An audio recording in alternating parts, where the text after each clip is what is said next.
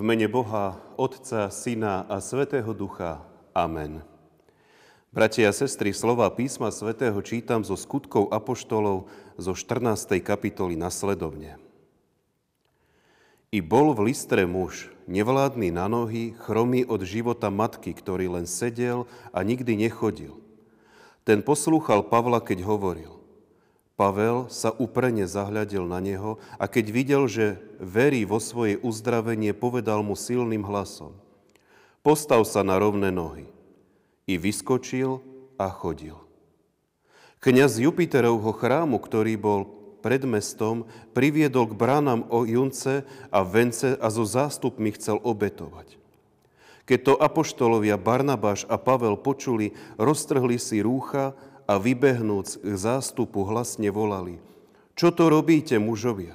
Aj my sme ľudia, vám podobní a zvestujeme vám evanílium, aby ste sa od týchto márností obrátili k živému Bohu, stvoriteľovi neba a zeme, mora i všetkého, čo je v nich, ktorý v minulých pokoleniach nechal všetkých pohanov chodiť po ich cestách, hoci sa aj nenechali bez osvedčenia.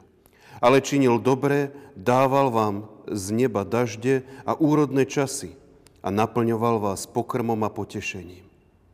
Takýmito slovami podarilo sa im horko ťažko upokojiť zástupy, aby im neobetovali.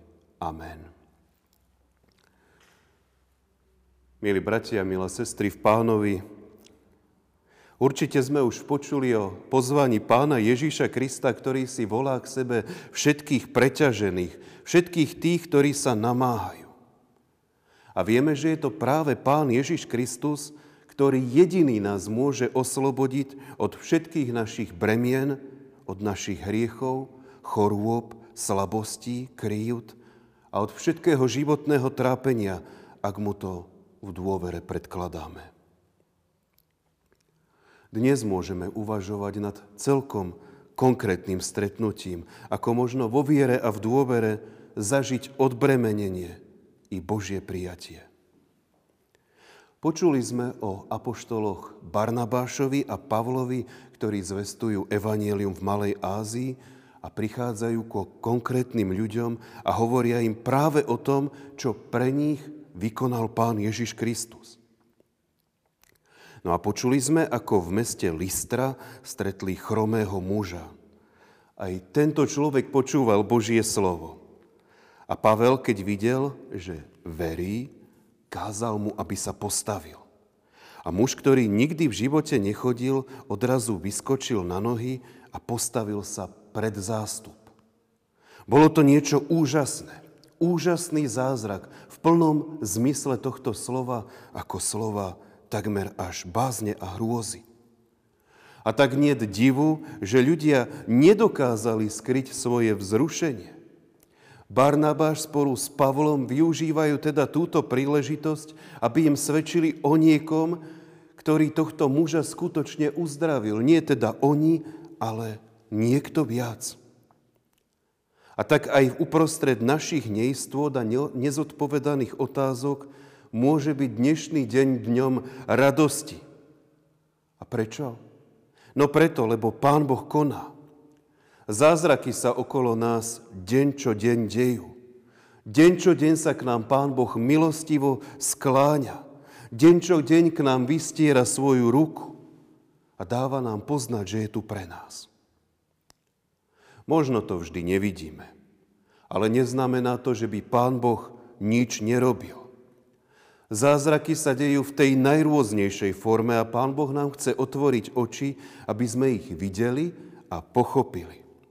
Chce, aby sme si uvedomovali, že je s nami stále a stále k nám vystiera svoju milostivú dlaň. Chce, aby sme pochopili, že deň čo deň, v dobrom či v zlom, nás chce odbremeniť, odľahčiť a aby sme v ňom našli skutočnú slobodu svojho života.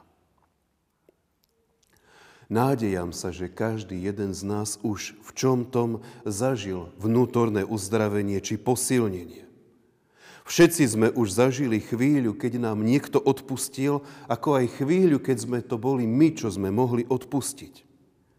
A každý z nás už zaiste prežil okamih, v ktorom sme si uvedomovali, že Áno, Pán Boh je naozaj so mnou, ako aj chvíle, kedy sme boli svedkami návratu našich milovaných k Pánu Bohu. Všetci sme už teda niekedy prežívali pokoj uprostred ťažkosti. Alebo všetci sme zažili i to, ako nám nejaká stať z Božieho slova odrazu ožila pred očami. A takýchto vecí by sa dalo menovať veľmi veľa. Všetko toto sú rovnaké zázraky ako to telesné uzdravenie, ktoré vzbudilo toľkú bázeň. A za všetkými týmito zázrakmi sú nádherné zasľúbenia Pána Ježiša Krista. Ak ma niekto miluje, bude zachovávať moje slovo a môj Otec ho bude milovať a prídeme k nemu a budeme prebývať u neho. Nezáleží teda na tom, čo nás dnes alebo v ktorýkoľvek iný deň čaká. Ale zostaňme v pravde tohto zasľúbenia. Pán Boh chce žiť aj v našich srdciach. Je s nami, nech sa deje, čo sa deje. Milostivo sa k nám skláňa, aby posilnil a rozhojnil pokoj medzi nami i nádej. Tvoj Otec teda vždy kráča pred tebou, vedľa teba i za tebou. Čo teda môže byť väčším zázrakom než toto? Amen. Ďakujeme ti, drahý nebeský Otče, že zostávaš s nami, hoci sme toľkokrát uzavretí pred hlasom tvojho volania, a mnohokrát je nám to úplne jedno.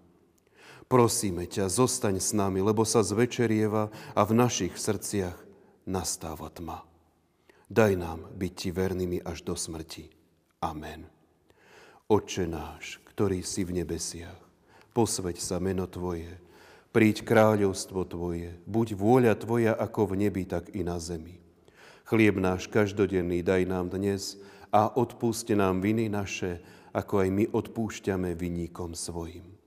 I neuvoď nás do pokušenia, ale zbav nás zlého, lebo tvoje je kráľovstvo, i moc, i sláva, na veky. Amen.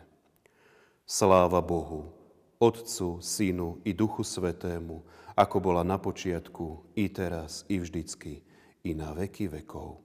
Amen. Pán Ježiš hovorí, buďte verní až do smrti, a dám vám veniec života. Milosť nášho Pána Ježiša Krista nech je a zostáva so všetkými vami teraz i na veky. Amen.